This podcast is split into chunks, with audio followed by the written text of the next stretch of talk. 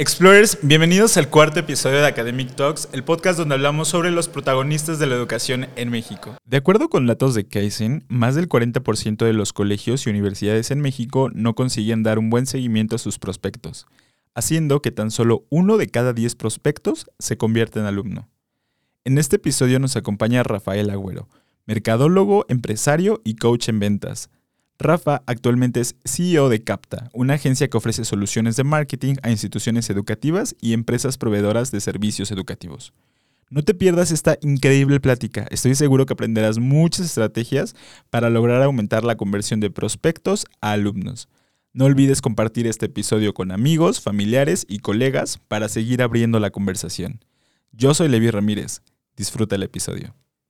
Eh, primero que nada, y antes de entrar con el punto medular de esta conversación que me tiene muy, muy emocionado, eh, quiero reconocer la gran trayectoria que has tenido. O sea, eres mercadólogo, estudiaste también para Infante de, de Marina. Sí, también. Eres empresario y eres, CEO de CAPTA. Es correcto. Y actualmente también estás organizando un, eh, un congreso, la sexta edición. Así es, hacemos la sexta edición del Congreso Internacional de Marketing Educativo y bueno, pues sí, ya a estos 53 años. Sí ya hemos hecho muchas cosas, Lenny. ¿Y en qué momento sucede todo eso? Porque, o sea, veo que también eres eh, coach de ventas y, te encanta toda esta parte de, la educación, del marketing y de vender experiencias a los docentes, a la comunidad escolar. Sí, sí, 53 años, ¿cómo has hecho todo este recorrido?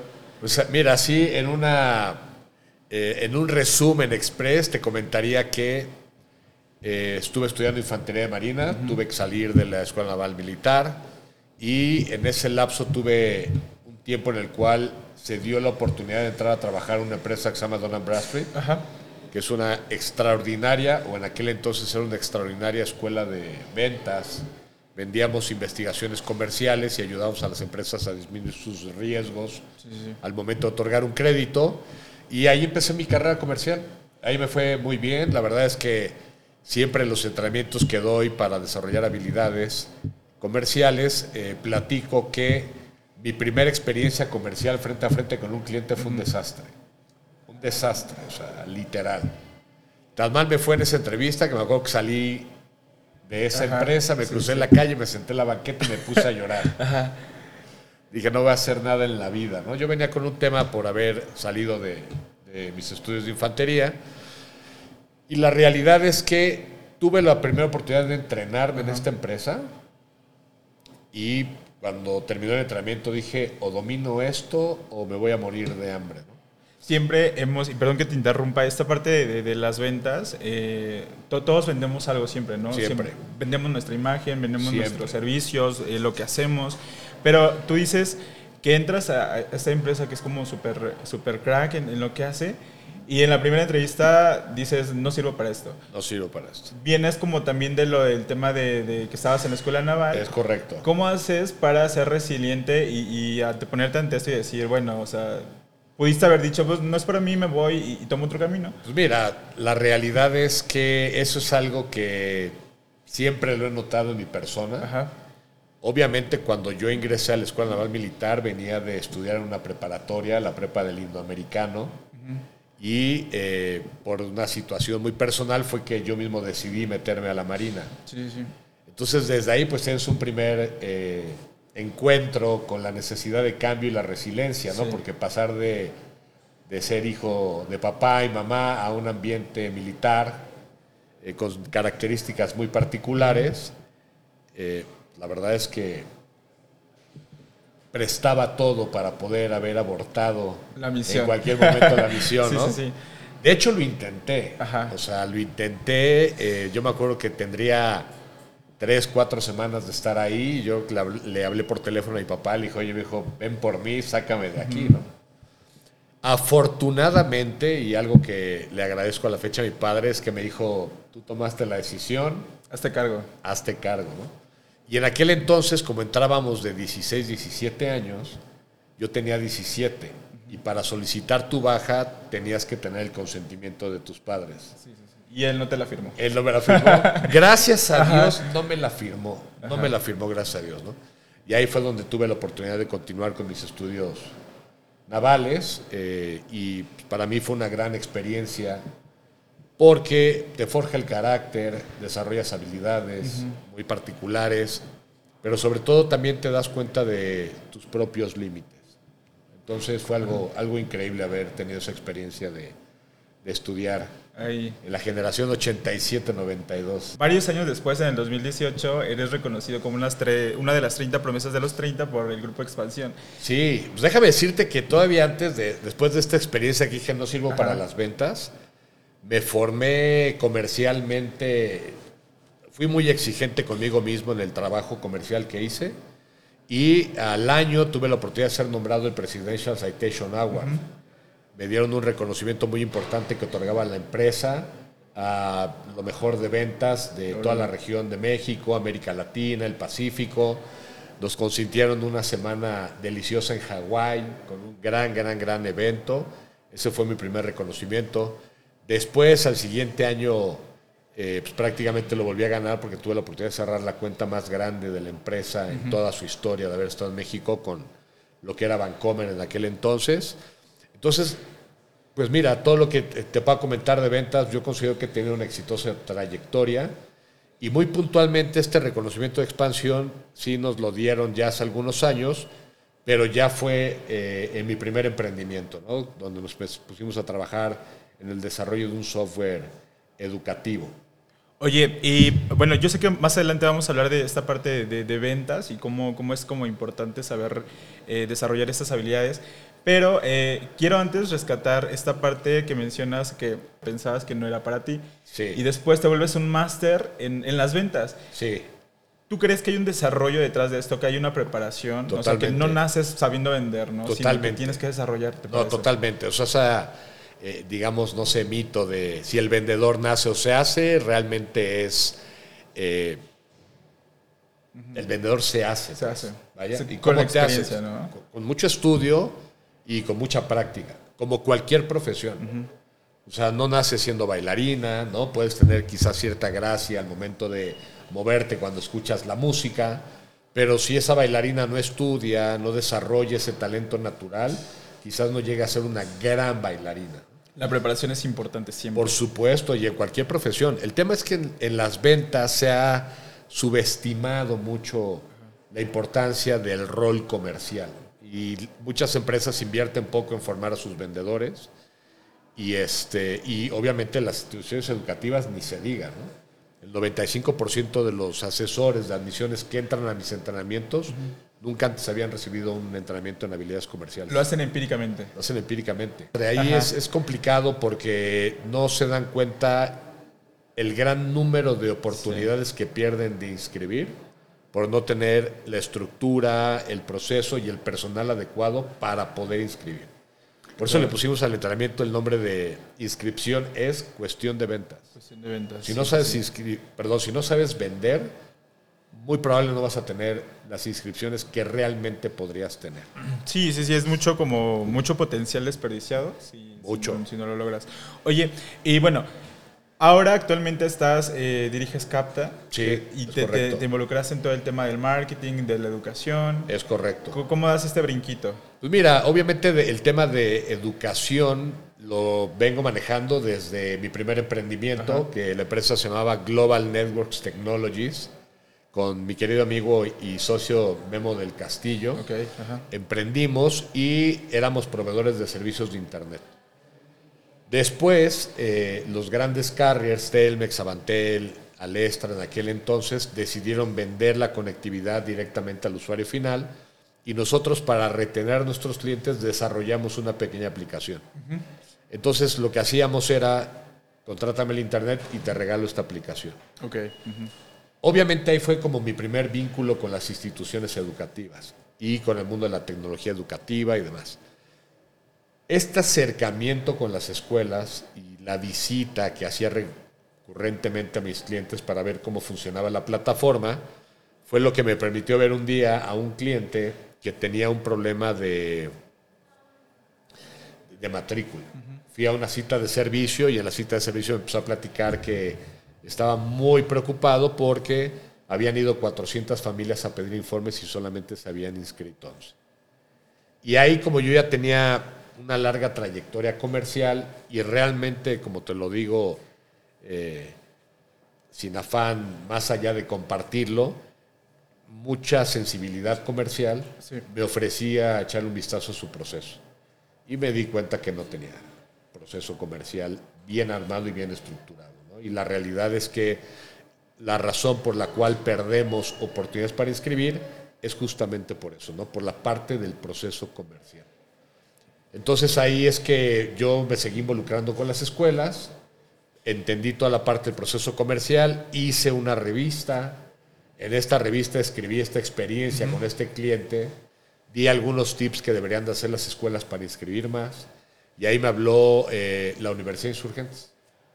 Gran escuela con gran matrícula, ¿no? En México. Sí, era una escuela cuando estábamos nosotros que tenía más o menos 20 planteles con 22 mil estudiantes. Sí, sí, y ahí la familia Sendejas, extraordinaria familia de la que solamente tengo lindas palabras que expresar, eh, me pidieron y me dieron la oportunidad de ayudarles a entrenar a su equipo de admisiones. Y trabajamos fuertemente con ellos, luego nos involucramos en temas digitales, y ahí una cosa te va llevando a la otra. A la otra, ¿no? Y justamente ahora Capta es una empresa que más allá de los servicios que ofrecemos, y hablando de los famosos pitch que comentábamos hace rato, sí. Pues es una empresa que se encarga en apoyar a las instituciones educativas a incrementar la matrícula. Oye, Rafa, eh, hay una pregunta que yo siempre hago porque me interesa ver eh, el punto de vista de cada persona que nos, que nos visita en Academic Talks, pero quiero preguntarte, ¿tú cómo ves el panorama educativo actualmente en México? ¿Es retador, alentador?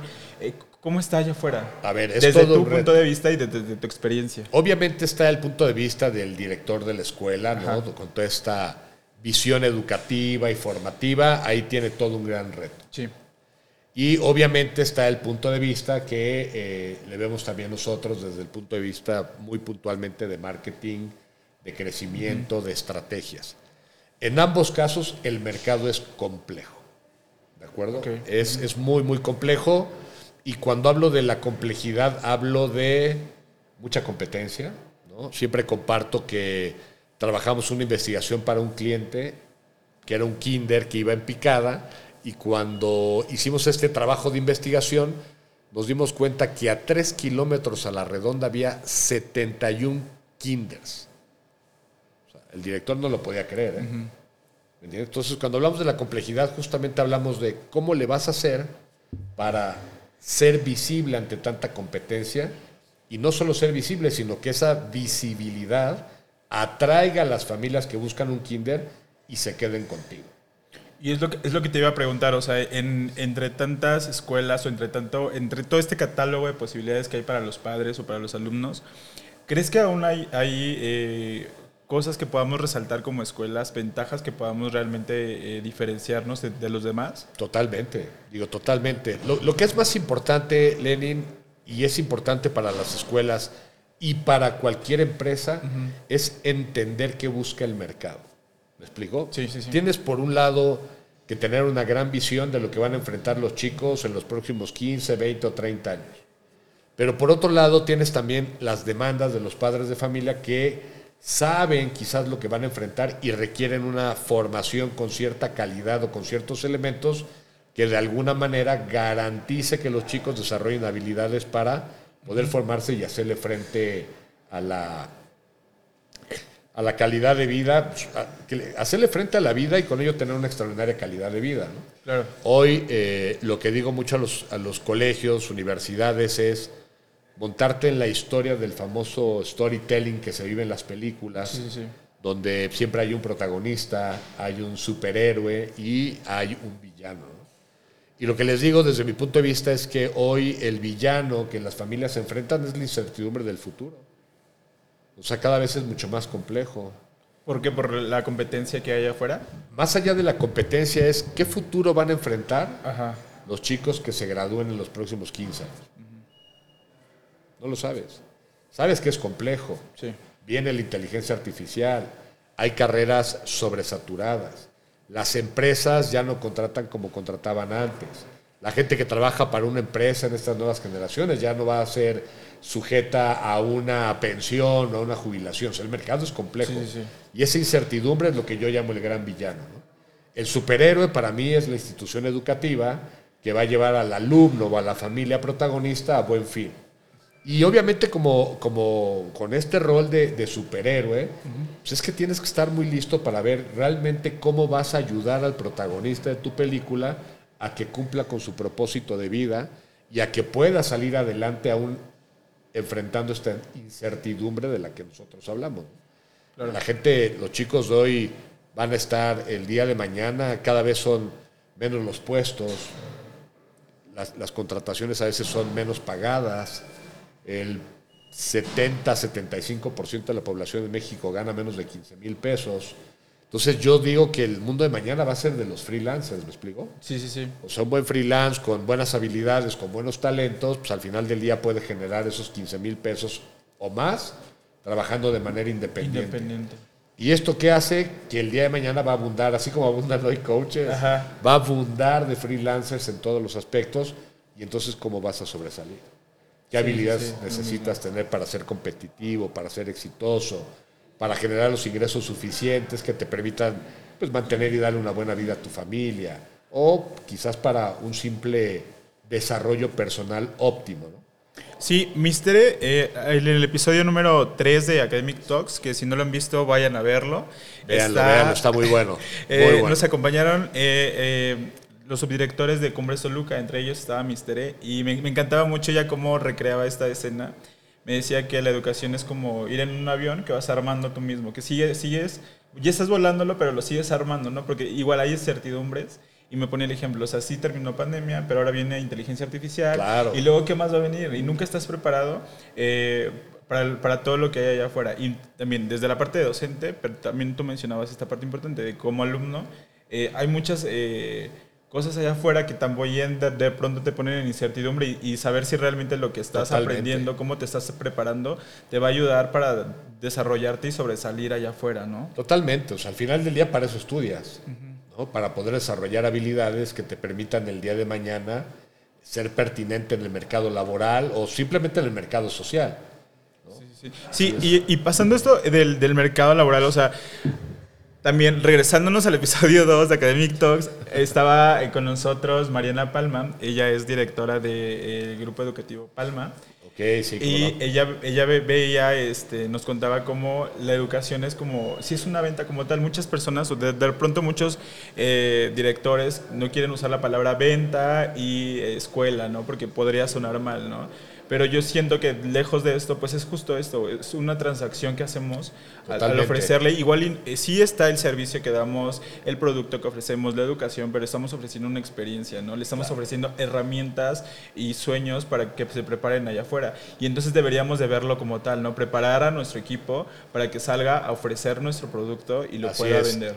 Sí, lo que pasa es que las instituciones educativas se conocen como instituciones sin fines de lucro. Ajá y relacionan a las ventas como una actividad con fines de lucro. ¿no?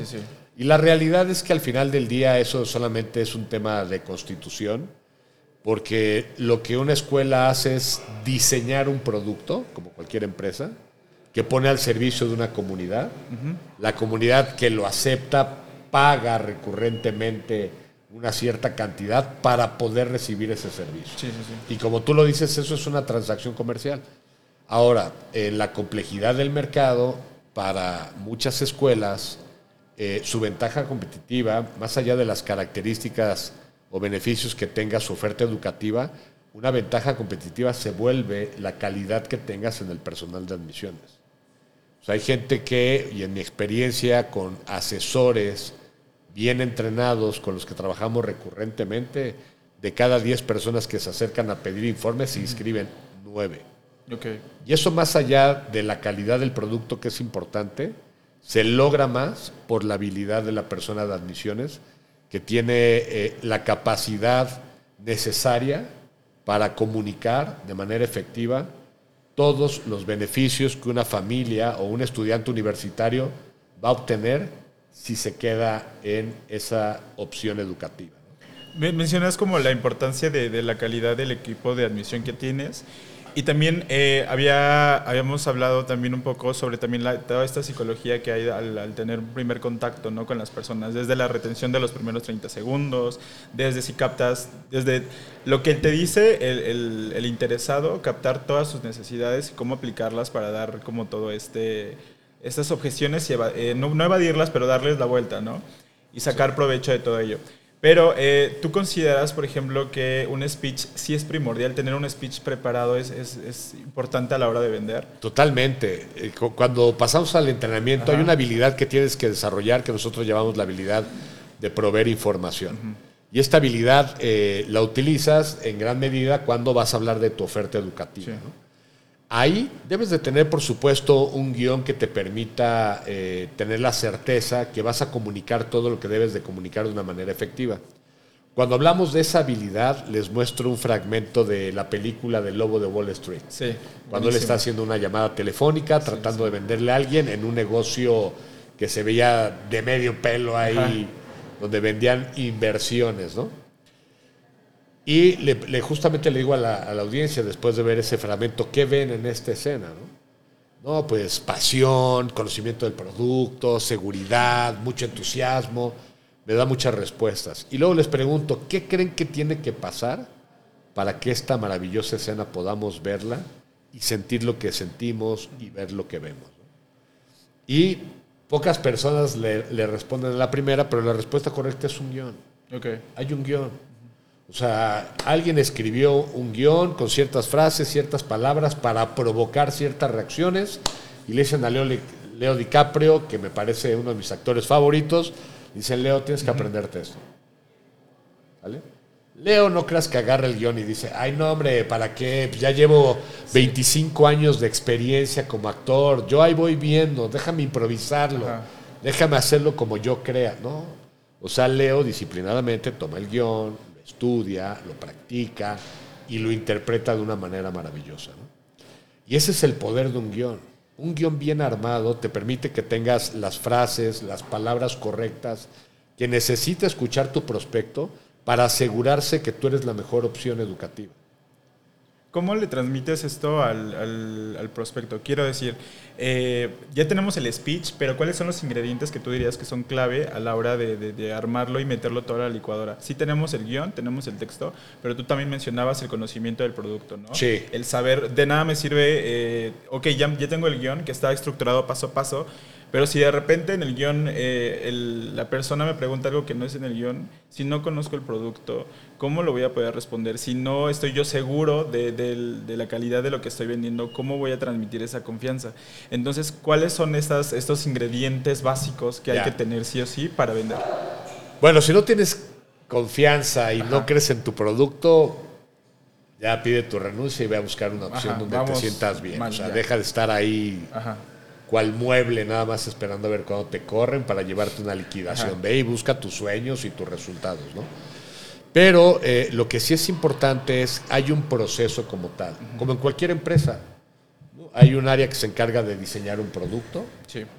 Eh, de ciertas características, buscando un beneficio a sus consumidores. Igual en la escuela, hay alguien que lleva una dirección académica, que debe de trabajar consistentemente en diseñar el producto que tenga las características que pueda ayudar a sus estudiantes a lograr lo que quieren lograr. ¿De acuerdo? Cuando ya tienes bien armado tu producto, lo que tienes que hacer es que la gente de ventas lo conozca o la gente de admisiones lo conozca. Y a partir de ese conocimiento poder ejercer un proceso comercial efectivo. Los procesos comerciales eh, son una serie de pasos que debes de llevar bien orquestados para llegar a la finalidad que tú tienes de inscribir. Entonces, eh, normalmente el primer paso que recomendamos es que la gente se tome tiempo para conocer y, digo yo, a caerle bien un poco a tu prospecto, ¿no? No te vayas abruptamente a hablar de tu producto y servicio como mucha gente lo hace. A vender inmediatamente, ¿no? Después de eso, yo les, les, eh, comparto lo que llamamos un inicio efectivo. 48 segundos, 30 segundos donde puedes dejar un mensaje muy claro de los beneficios que la gente va a obtener al estar en tu institución.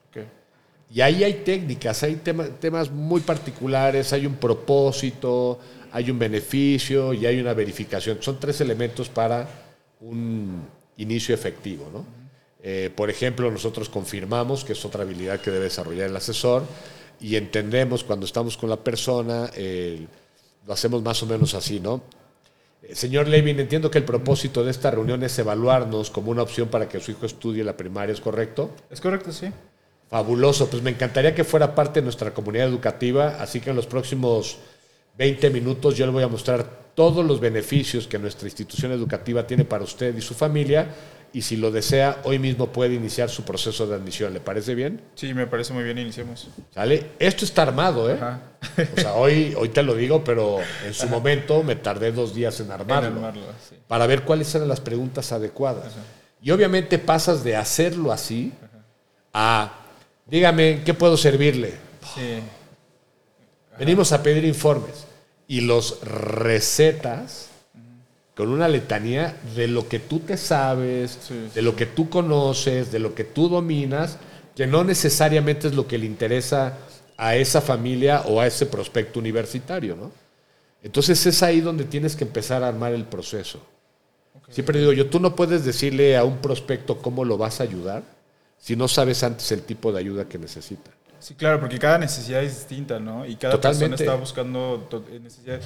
Eh, Es igual como lo que veíamos, digo, igual siento que igual no se trata de como de, yo como institución eh, tengo mil prospectos, pero me doy cuenta tal vez unos 10 están buscando soluciones que yo no puedo ofrecer y también es válido decir, sabes que tal vez en este momento no te las puedo ofrecer, pero no, a lo que veis que no se trata solo de vender y vender por vender, No, porque no, al no, final el, el- jamás. el cliente se va a llevar un mal sabor de boca tuyo. Jamás, sí. porque no completaste la expectativa que tú le vendiste. Sí, sí, sí. Vender por vender no sirve. Ajá. O sea, la realidad es que necesitamos estar seguros de lo que cada prospecto busca para poder entonces sí ofrecerle algo que cumpla sus expectativas y satisfaga sus necesidades.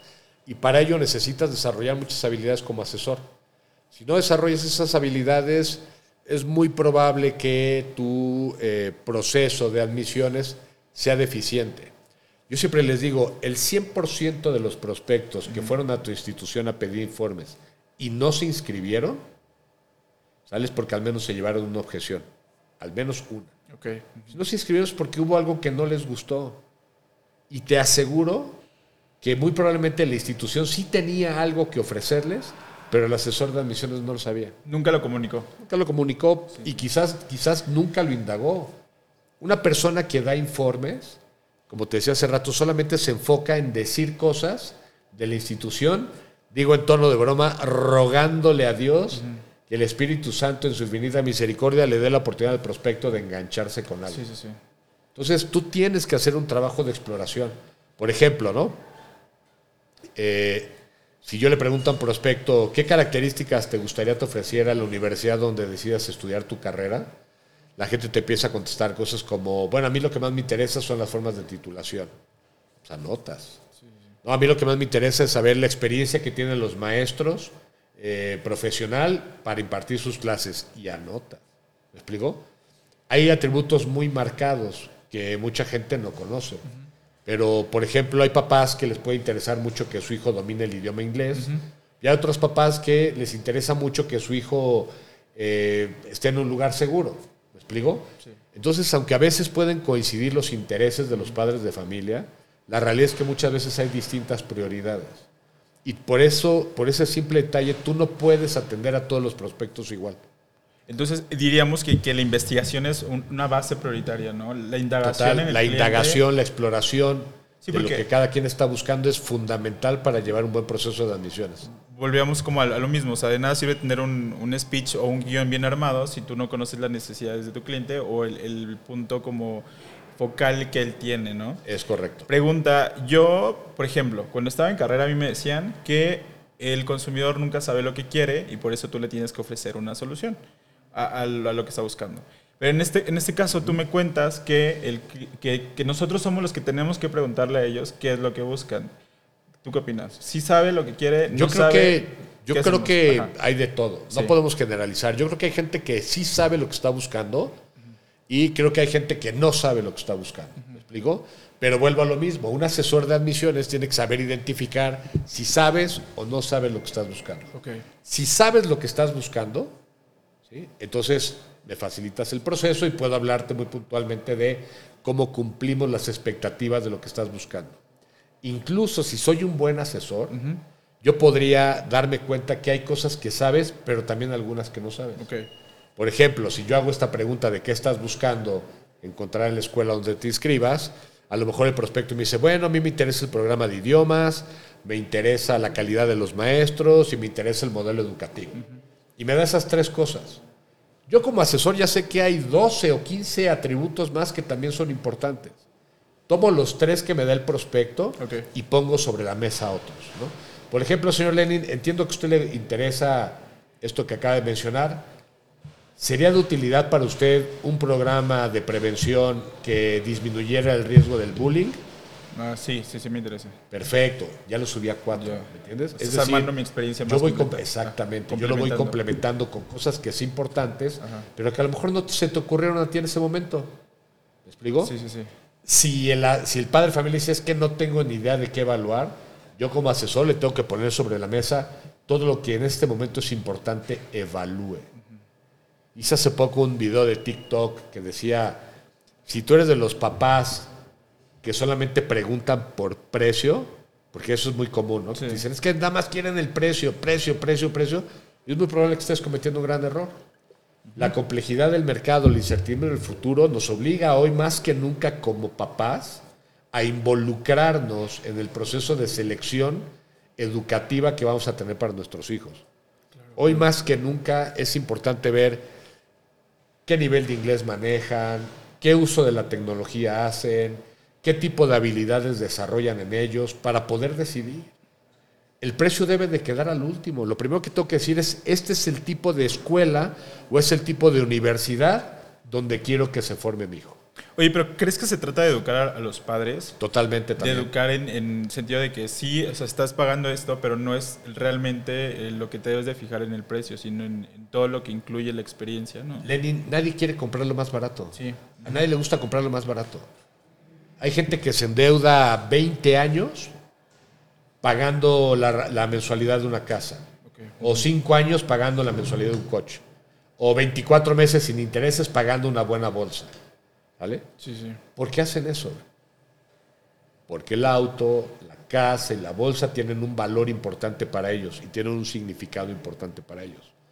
Aquí el gran tema es que la única persona que puede mostrar el valor de una institución educativa, generar significado para las familias o estudiantes universitarios que tiene tu oferta educativa es el asesor de admisiones. Claro, pero en este caso hablamos como del mejor escenario bueno, de lo que estamos hablando, todo esto es en el escenario en que la escuela tiene el departamento de admisiones. Sí.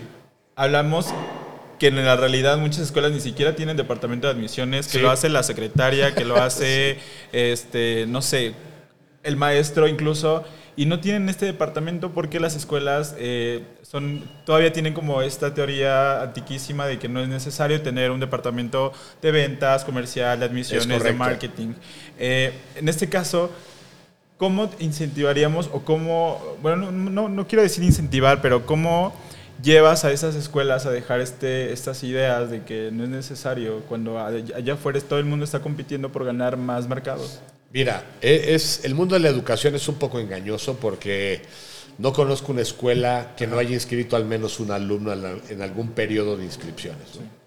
Eh, siempre digo que Dios en su infinita misericordia le da de comer hasta los pajaritos. sí, claro. Y a todas las escuelas les manda dos, tres alumnos, cuatro, algunas más, algunas menos, ¿no?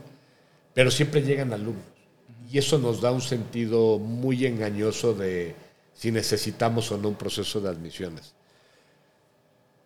Cualquier empresa parte de la fórmula utilidades es igual a ingresos menos egresos.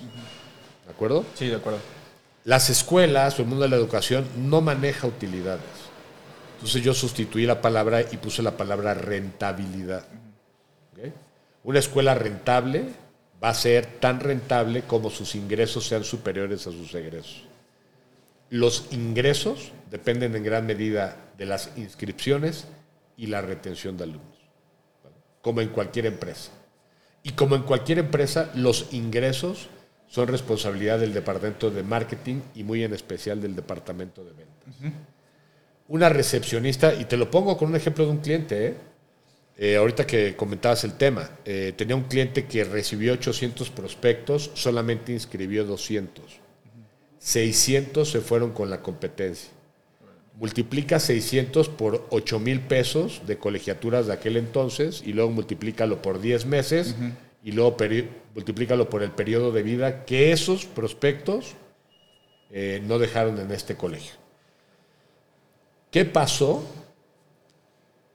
Aun cuando el colegio de mi cliente era la mejor opción para estudiar inglés que había en la zona, o sea, tenía el mejor programa de enseñanza del idioma inglés, era conocido que los egresados de este colegio sacaban un gran nivel de inglés.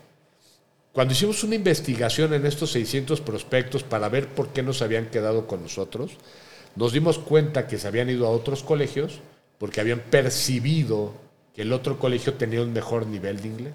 Ok. El director, bueno, se quería morir. ¿eh? Sí, sí, sí. ¿En qué momento pasó esto? si nosotros tenemos el mejor programa. Bueno, cuando nos metemos a investigar, ¿quién crees que estaba dando los informes? La recepcionista. Las secretarias Ajá. de las directoras de sección.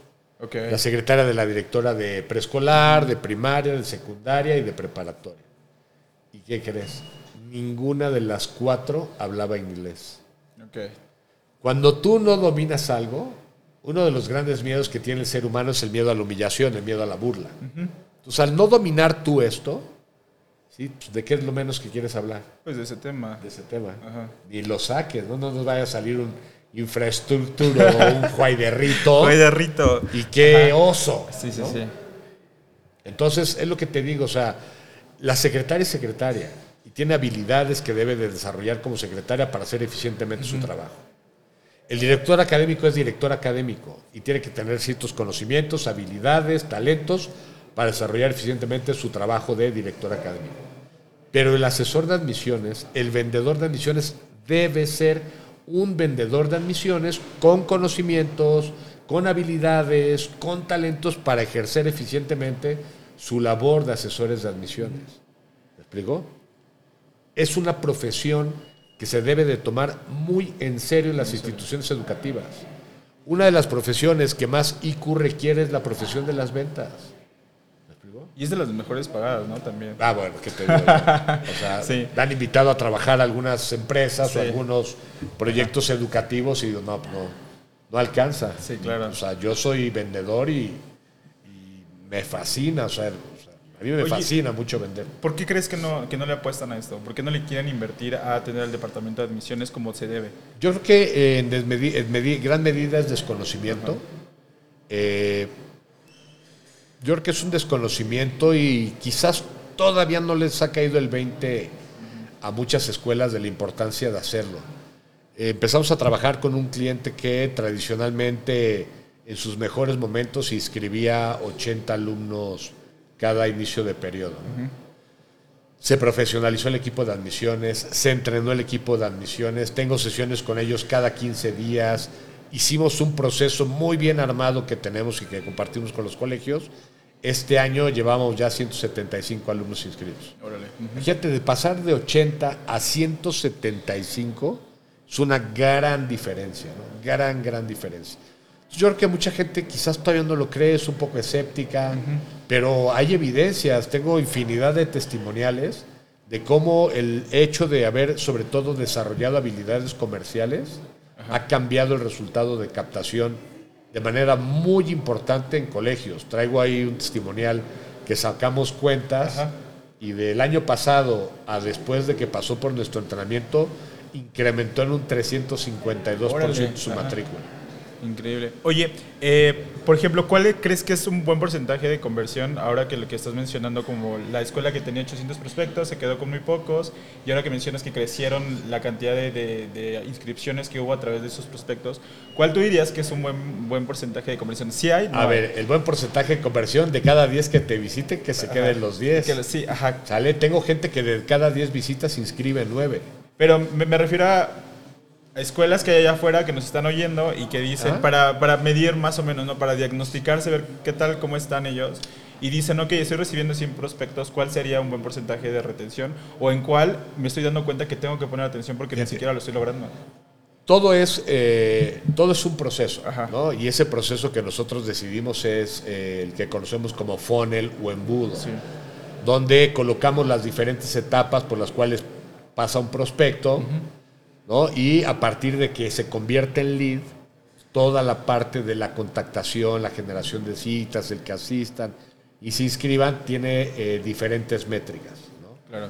Cuando tienes un lead, yo le digo a los colegios que al menos debes de contactar el 80%. Cuando contactas ese 80%, yo les digo, invítalos a tu colegio. De ese 80%, al menos un 60% te debería decir, sí, sí voy. De ese 60%, al menos debe de llegar el 60%. Y del 60% que llegue, al menos debes de inscribir la mitad. ¿De acuerdo? Si hacemos bien este proceso y cumples por lo menos con estas métricas, que uso la palabra al menos porque no te debes de pedir menos que eso. ¿Vale? Como tu, tu piso. Exactamente. Piso. Eh, entonces, si tú logras eso, estás hablando de al menos convertir el 14% del total de tus leads.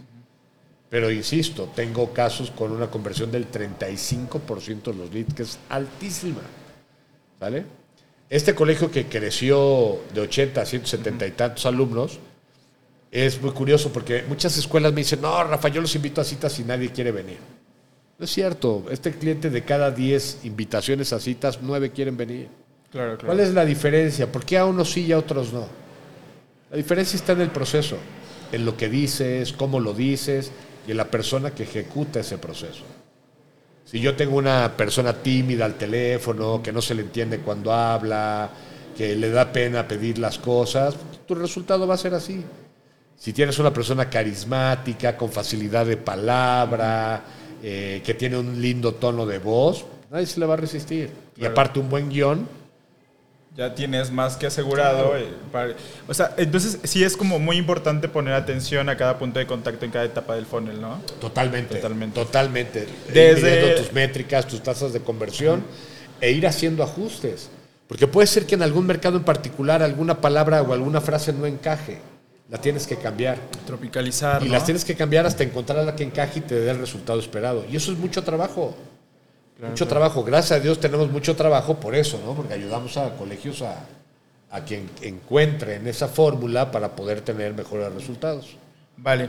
Oye, entonces ya tenemos, bueno, ya hablamos como por ejemplo de estas escuelas que no tienen departamento de admisión. Quiero regresar a las escuelas que sí tienen departamento de admisión y lo, lo que te preguntaba, ¿no? ¿Cuál es un buen porcentaje de conversión para saber si estamos bien o no y si hay que poner atención? Pero eh, mencionabas, por ejemplo, los, los KPIs que, que hay que tomar en- también en cuenta. eh, ¿Cuáles considerarías que son algunos importantes a los que debemos de prestar atención en todo este funnel de conversión? Bueno, o sea, dentro de los KPIs Ajá. hay muchos KPIs, ¿no? Yo creo que una de las cosas que tienen que hacer muchas escuelas es investigar de entrada el tamaño de su población, ¿sale? Para poder determinar el potencial crecimiento que tienen. Mucha investigación de mercado, de la competencia, cuántos competidores hay, ahí tienes indicadores que son importantes para ti. Pero ya en el trabajo puntual del proceso de admisiones, cada etapa del embudo se vuelve importante. Si haces estrategias digitales, medir cuántas impresiones, clics, alcances, leads, de esos leads ver cuántos se contactan. Esa parte de contactar al prospecto es una parte que se le pone muy poco cuidado y altera dramáticamente el resultado.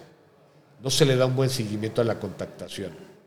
Y si tú no le das un buen seguimiento a la contactación y haces que el 80% se ha contactado y quizás invitado a una cita, se te va a desplomar el resto del embudo.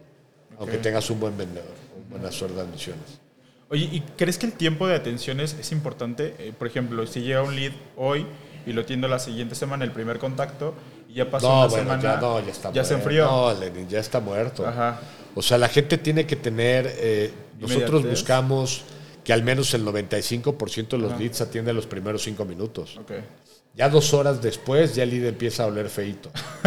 ya no se acuerda de ti. A- apenas comentaba con alguien, oye, por- porque justo revisaba esta parte por qué, por qué llegan leads que de repente les hablas, ya no te contestan, te contestan molestos eh, o ni siquiera se acuerdan del producto. Y yo, yo le preguntaba, lo comentaba con alguien, me decía, es que yo soy ese tipo de personas. Y le digo, ¿cómo? Pues Sí. sí, me registro, dejo, hay un formulario, dejo mis datos, pero tardan en, en contactarme, ya se me fue el interés. Y ya cuando me hablan, Sí, ya pues ni te acuerdas. ya me no pasa a mí. de a mí yo soy un gran registrador de leads. Ajá. A mí me encanta. Yo voy a un hotel en Cancún y si me invitas a una charla de tiempos compartidos, me meto. Ajá. Me encanta escuchar vendedores, me encanta escuchar gerentes de ventas, me encanta ver qué hacen, qué no hacen, qué funciona, qué no funciona. Me encanta sentir reacciones a ciertos estímulos comerciales. Sí. A mí me encanta. Y me encanta registrarme cuando veo cosas interesantes porque quiero ver cuál es el abordaje de ese asesor, quiero ver eh, cuál es su invitación, quiero ver si despierta o no despierta mi interés. Me encanta. Y justamente con los que tienen eh, un largo periodo de contactación, no me acuerdo. Ni siquiera te acuerdas. No me que- acuerdo. Pero fíjate bien, ¿eh? Ajá. No he encontrado a alguien que me sorprenda con un buen speech o un buen guion para el que te dice, es que no me acuerdo, yo no me registré. La gente te dice, ah, perdón, entonces gracias, bye, y cuelga el teléfono. No, ya te contestó, ya lo tienes ahí. Perdón, no salió esa mala palabra, ¿verdad? perdón, grupo. no, ya lo tienes ahí, ¿qué le vas a decir? Ya te tomó la llamada, no se acuerda ahorita, ¿tienes algo para él? Ajá. ¿Cómo le puedes agregar valor a su vida? ¿Me explico? Sí, sí, sí. Y algo donde puedes agregar valor, y esto es un tip para todos, donde podemos agregar valor, por ejemplo, eh, Lenny, que trabaja en una maravillosa empresa que tiene la solución de Academic. Academic tienes que alinearlo al principal interés de los directores de escuela. ¿Cuál es ese principal interés? Los ingresos y los egresos. Si tú le dices a tus prospectos cómo contigo van a ganar más o a gastar menos, es muy probable que tenga su atención. ¿Vale? Igual, si yo le digo a Lenin cómo le voy a ayudar a él a ganar más o a gastar menos, ¿sí? también muy probablemente voy a tener su atención. Porque lo que tiene que ver con el ingreso y con los gastos es un tema que ocupa a la mayoría de las personas, estén haciendo lo que estén haciendo. ¿Me explicó? Entonces, si tu solución puede hacer eso, oye, ya no me cuento, ya no me acuerdo que me registré. No te preocupes, tengo algo increíble que te puede ayudar a mejorar tus ingresos. ¿Te gustaría? Claro. Y es- Por es ahí que haber, eso ¿no? nos pasa mucho. Bueno, yo he escuchado muchos casos que, por ejemplo, eh, de personas de- del equipo de ventas, de comercial, que, que encuentran el prospecto, le llaman, ya no se acuerda. Ah, bueno, colgué. Oye, pero justo lo que dices, ya tengo ahí a, a la, a la persona que en algún momento estuvo interesada. claro, Nada me cuesta más en indagar lo que tú dices al inicio y ver en qué momento de, de- de esta indagación hacemos clic en algo y le mete el producto. O explorar, ¿no? Ajá. En algún momento te interesó una maestría Sí. en, o en algún momento te interesó alguna solución que facilite la gestión escolar, o en algún momento eh, trabajas en alguna institución educativa. Sí, quizás por ahí fue que nos contactamos. ¿Qué haces en la institución? Lo que pasa es que la gente se aburre de estar interactuando con gente que no tiene... Como si fuera un robot, ¿no? O sea, Sí. en vez de crear conexión desde la primera vez, que creas conexión, haces empatía y ya te ganaste algo. Cuando ves a alguien inteligente, Ajá. o sea, realmente volteas a verlo y dices, a ver, cuéntame más, ¿de qué me vas a hablar? Estarás entretenido, ¿no? O sea, Interesante. ¿te llama la atención? Sí, sí, sí. Hay tan poco, Lenin, que te llama la atención cuando lo ves. Sí, sí, sí. Oye, increíble charla la que estamos teniendo. Y Me encanta, que- ¿eh? sé- Y un gran entre- entrevistador, Lenin. Yo quiero preguntarte más porque me gustaría este, seguir a- abordando más temas. Ojalá te podamos tener en un siguiente episodio porque Claro. hay muchas cosas que, me, que quedaron como eh, un poco inconclusas, pero ahora lo que quiero abordar es que eh, te tienes en, en puerta ya el sexto, la sexta edición del Congreso Internacional de Marketing. Sí, ya, por favor, este mundo educativo, soy diabético, el estrés no me viene bien, ya ayúdenme porque todo lo dejan al último. Sí. Ya estamos justamente 9 y 10 de noviembre, es el sexto Congreso Internacional de Marketing Educativo.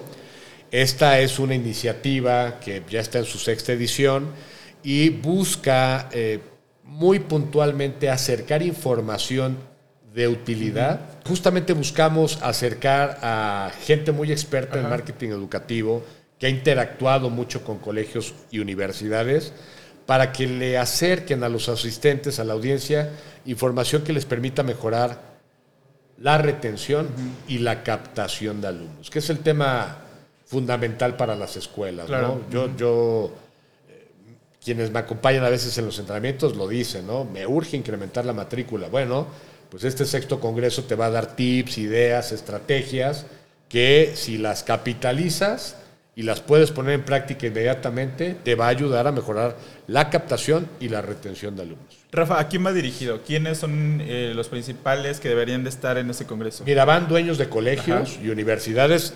Uso la palabra institución educativa para generarlo. Van dueños de instituciones educativas, directores generales, directores de marketing, gente de admisiones, todos los que están más involucrados. Va mucho director académico.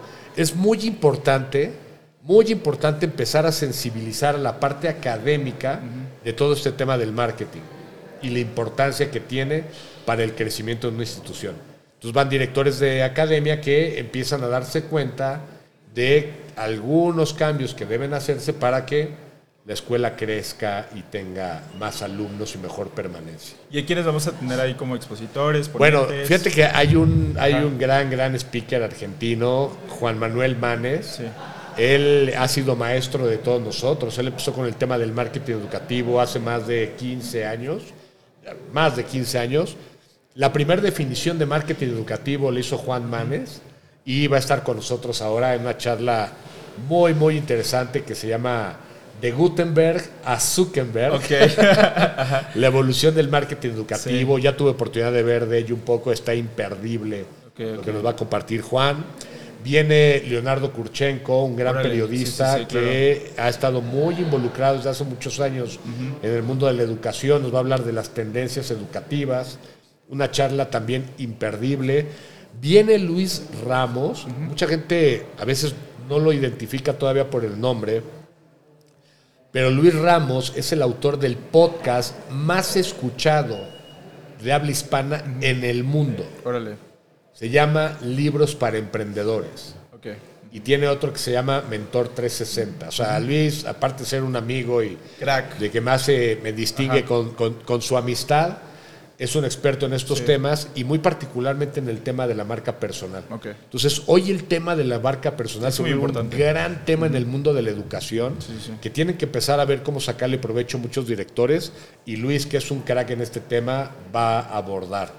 Viene Claudia Velar. Claudia Velar, que también una gran amiga de muchos años, eh, me pasaba los exámenes en la prepa, Claudia, y eh, una persona muy querida para mí. Ella es hoy la directora del sistema Total Rewards del Tecnológico de Monterrey. Todo lo que tiene que ver con el desarrollo de talento, con beneficios para talento, ellos le, pusieron ese nombre al área Total Rewards. Y Claudia es la directora de esa área y va a venir a compartirnos también de las tendencias de hoy para la retención de talento, sobre todo en temas de admisión. Me dicen, oye, pero ¿y cómo los evalúo?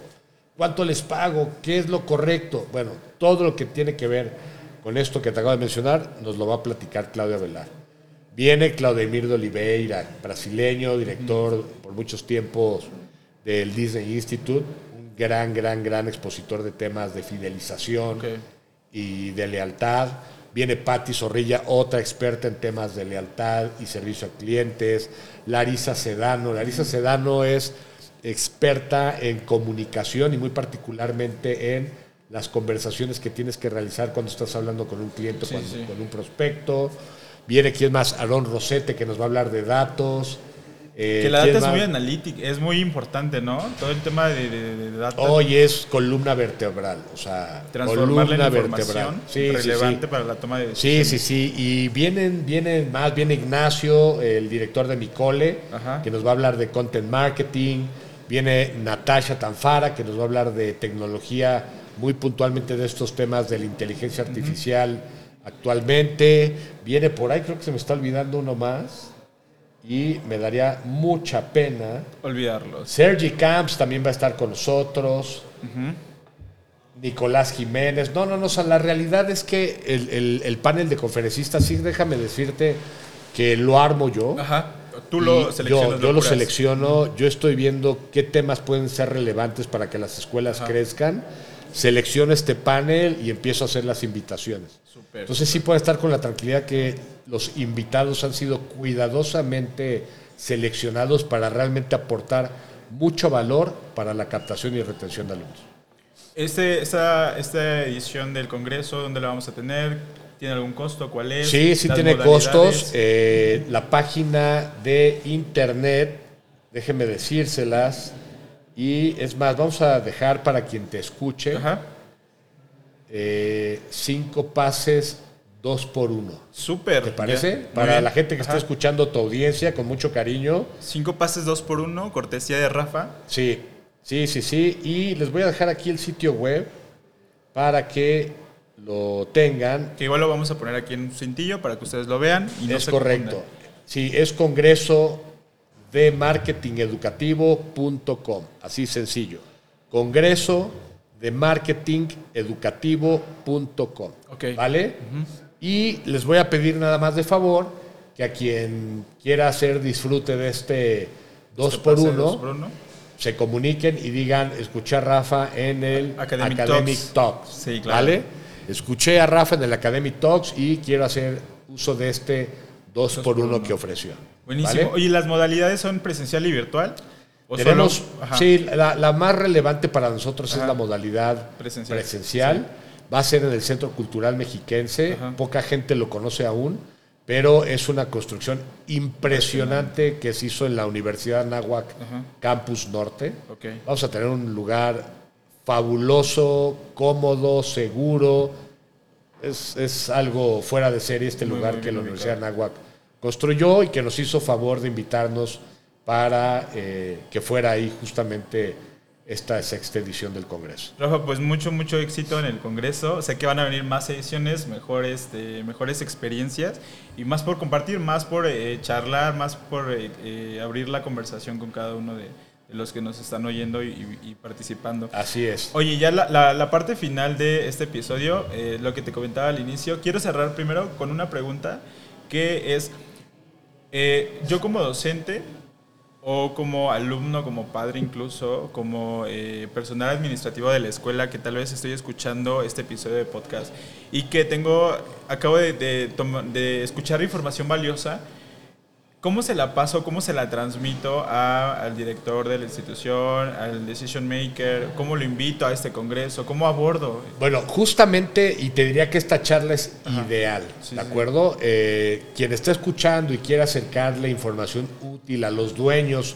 o a los directores, creo que esta Academic Talk es importante porque va a impactar en la captación y retención de alumnos. Entonces, yo lo único que haría sería, llegaría, tocaría la puerta del director Ajá. y le diría, tienes que escuchar esto porque es información que nos va a ayudar a incrementar la matrícula y a mejorar la retención. Ya con eso ya vas de gana. Ahí ¿no? despiertas el Sí, interés claro. y ya después que se sigan con todas las Academic Talks. Muy bien, Rafa, para cerrar, dame, por favor, te voy a dar tres preguntas. Tú me, A tú ver, me- venga. Tú me, tú me las respondes, ¿va? Primero, el mejor recu- recuerdo que conserves de tu vida. El nacimiento de mis hijos. ¿Sí? Sí, de los tres, de Fernanda, Santiago y Máxima, los tres fueron momentos de una emoción indescriptible y la realidad, bueno, la recuerdo y se me enchina la piel. Padre, es algo que te queda grabado para toda la vida, ¿no? Qué, qué- qué y padre. detrás de ello muchos más, pero yo creo que estos El principal es ese. los tres serían. Ah, vale. Ahora, sé que eres cinéfilo, que te encanta el cine. Nos, nos contaste también que, que disfrutas mucho las películas de, de Me Leonardo encanta, DiCaprio. me encanta, me encanta el cine, Entonces, me encantan las películas. Recomiéndame una película, recomiéndame a una líder de opinión y también recomiéndame un libro. Fíjate que, bueno, a ver, eh, a mí me gusta mucho como película todo tipo de género. Ajá. Obviamente hoy fui de la generación que se volvió loca estudiando yo en la Marina. Ajá. Fue cuando salió la película de Top Gun. Ah, sí, claro. Entonces sí te diría que Sí, Top sí, Gun sí. es una de mis películas favoritas. Eh, obviamente me gustó mucho estas, eh, me gustó mucho esta de la historia de cómo Nike seduce a Michael Jordan para ser, eh, digamos, líder de la marca. La de Air, ¿no? La de Air famoso, me gustó mucho. Hay muchas, es que hay muchísimas. Ahorita, si bote pronto, no sabría decirte mucho. Me gustó mucho la película de Reto al Destino. Me gusta mucho, eh, soy fan de la generación Karate Kid. Ya me vi toda la serie de, Sí, sí, sí. de Cobra Kai, que ahora está tan de moda. Y siempre estoy buscando opciones de, de cine. Hay muchas películas que me gustaron mucho, que me han gustado mucho. Siempre trato de buscarle a todo este contenido una aportación a la vida, porque yo sí creo que los deportes y las películas son un reflejo de la realidad y que tienen que ver también mucho con los negocios. ¿no? Claro. ujú. Pues ya te dije más de una. ¿Cuál era la otra? eh, una líder de opinión. Uf, líderes de opinión. Wow, híjole. Líder de opinión. Ajá. Yo tuve una época, cuando empecé mi emprendimiento, yo me dejé influir mucho por todo el contenido que aportaba Robert Kiyosaki. Ajá.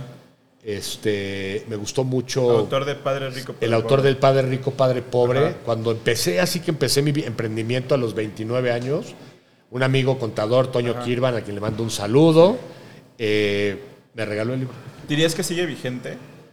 Sí, sigue vigente. Sigue Por vigente. supuesto que sigue vigente y más en países de Latinoamérica donde la cultura eh, de, de la riqueza, de la, fina- de, de la libertad financiera o incluso donde siguen todavía muy arraigadas estas creencias de que pues, la gente pobre tiene que quedarse pobre Sí, y sí.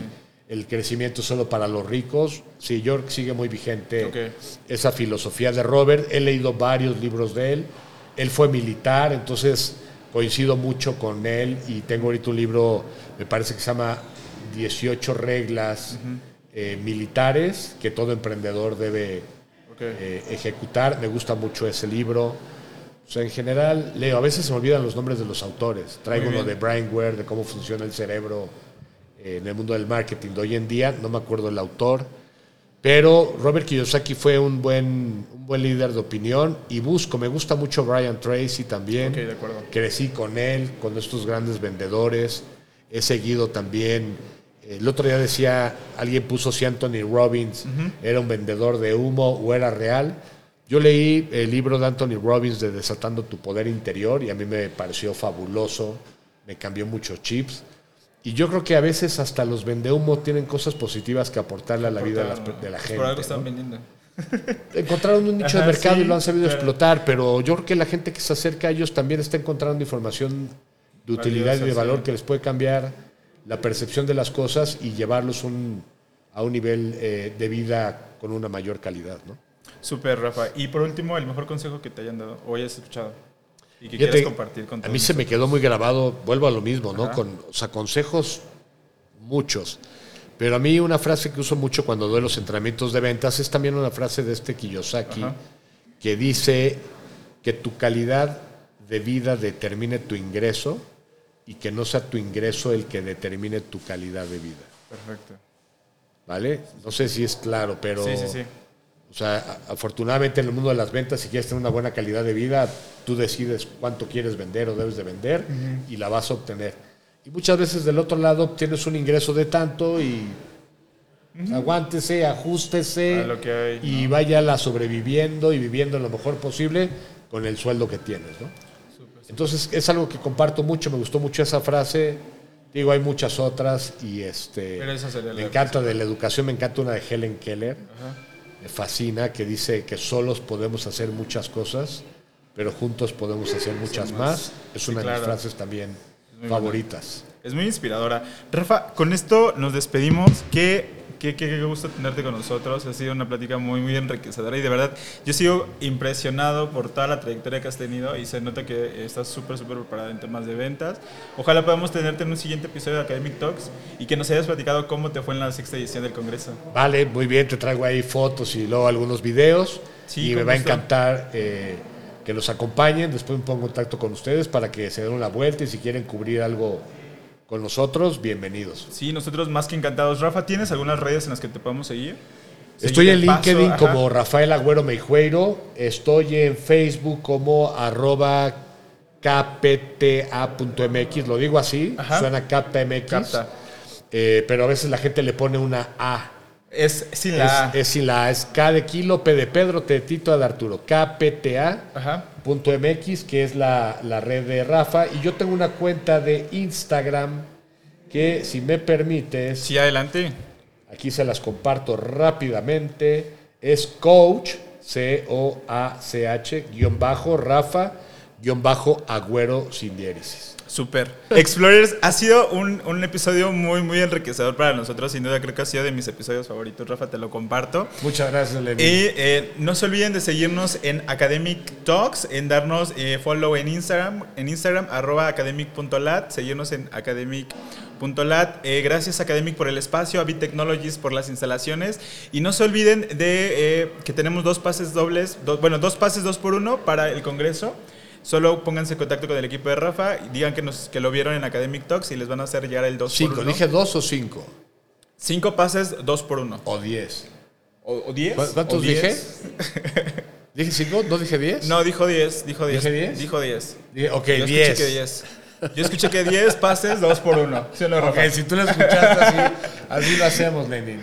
Muchas gracias, Muchas gracias Rafa. por invitarme. Verdad, disfruté mucho el momento. Un gran entrevistador, muy joven. Sí, sí, sí. Pero tendrás mucho éxito. No, ya no, lo no. tienes y seguirá Muchas gracias, Rafa. Explorers, hasta la próxima. Academic, el software de gestión escolar número uno en México. Aprende más en academic.lat. Hasta la próxima.